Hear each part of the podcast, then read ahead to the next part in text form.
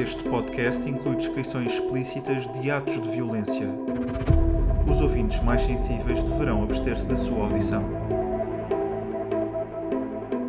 Existira sempre algo de mau em todas as vítimas. Um marido adulto que não deixava de manter as suas concubinas, um colecionador de arte que usava a própria galeria para lavar dinheiro, um presidente corrupto, um camarlengo disposto a confessar um crime que não cometera, ou eu, um delator que iludira o mundo inteiro. O Assassino, primeiro ano, episódio 8 O Cardeal.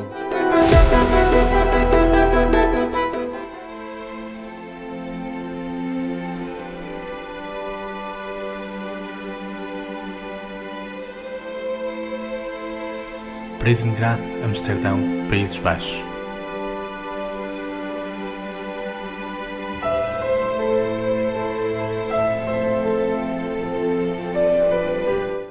Única conversa que tive com aquele homem misterioso, apercebi-me de algo de peculiar acerca dele. Não sentia qualquer necessidade de expiação. Para si, a redenção obtinha-se de outro modo.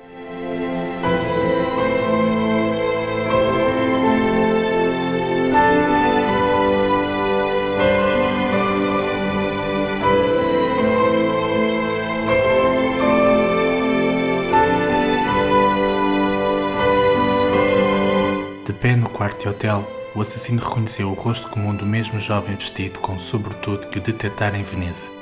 Não permitindo que Pedro ou o homem que o vigiava reagissem, apontou-lhes a arma. Sem hesitar, apertou o gatilho. De seguida, disparou. O mercenário contemplou o rosto amedrontado, salpicado de sangue do pirata informático. Ao seu lado, com um buraco na testa, o polícia caía lentamente no chão, de joelhos. O cardeal foi até ele e deu-lhe um tiro de misericórdia. Flácido, o corpo ficou inerte, deitado na alcatifa. Pedro tentou recuperar do choque, esforçando-se por falar, mas o assassino olhou friamente para ele, dizendo-lhe apenas duas palavras. Estava livre. Depois, compôs o fato ligeiramente desalinhado e saiu do quarto.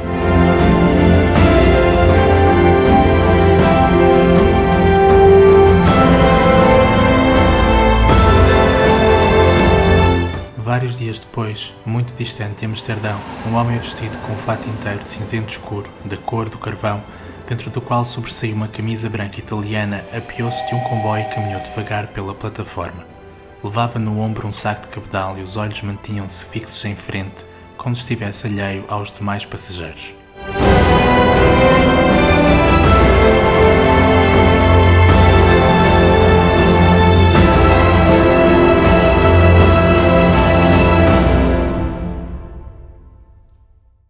Assassino não seguiu as outras pessoas que urgiam para os carros estacionados por perto ou chamavam um táxi que passasse por ali. Pelo contrário, enverdou por umas escadas discretas e acedeu à Passeggiata del Gelsomino, enquanto progredia paralelamente à via férrea, um edifício com um simbolismo inequívoco começou a surgir na sua linha de visão. Iluminado pelos holofotes do topo, o domo da Basílica de São Pedro cintilava na noite, como se fosse a sua estrela guia.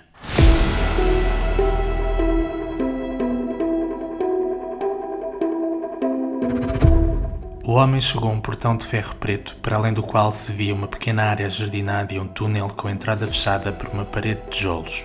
Dava acesso à antiga estação ferroviária da cidade do Vaticano, entretanto desativada.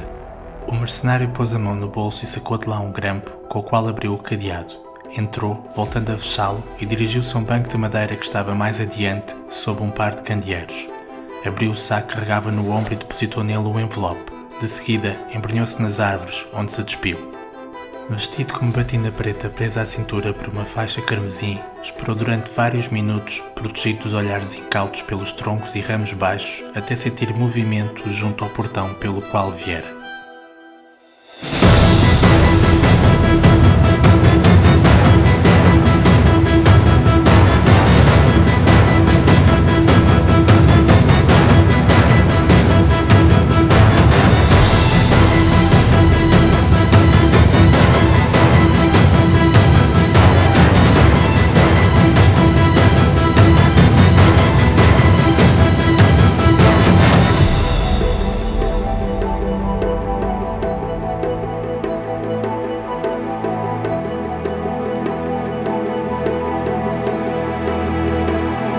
Vulto atravessou o pequeno jardim e estacou junto ao banco de madeira. Fitou o envelope que fora deixado sobre ele e sentou-se, pronto a pegar-lhe. O assassino deixou escapar um ligeiro sorriso de contentamento. O seu contacto chegara. Há anos que não se viam.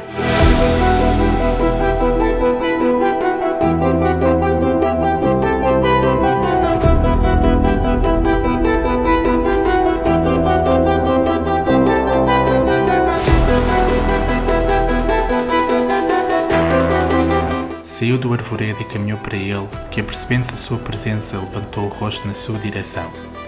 Era um cardeal.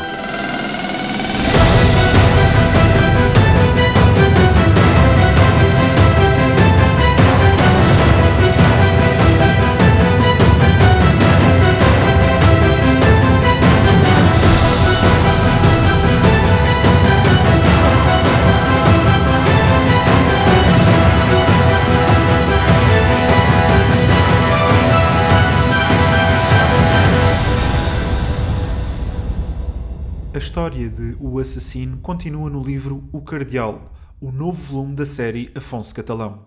Dia 14 de janeiro em todas as livrarias, também disponível em e-book.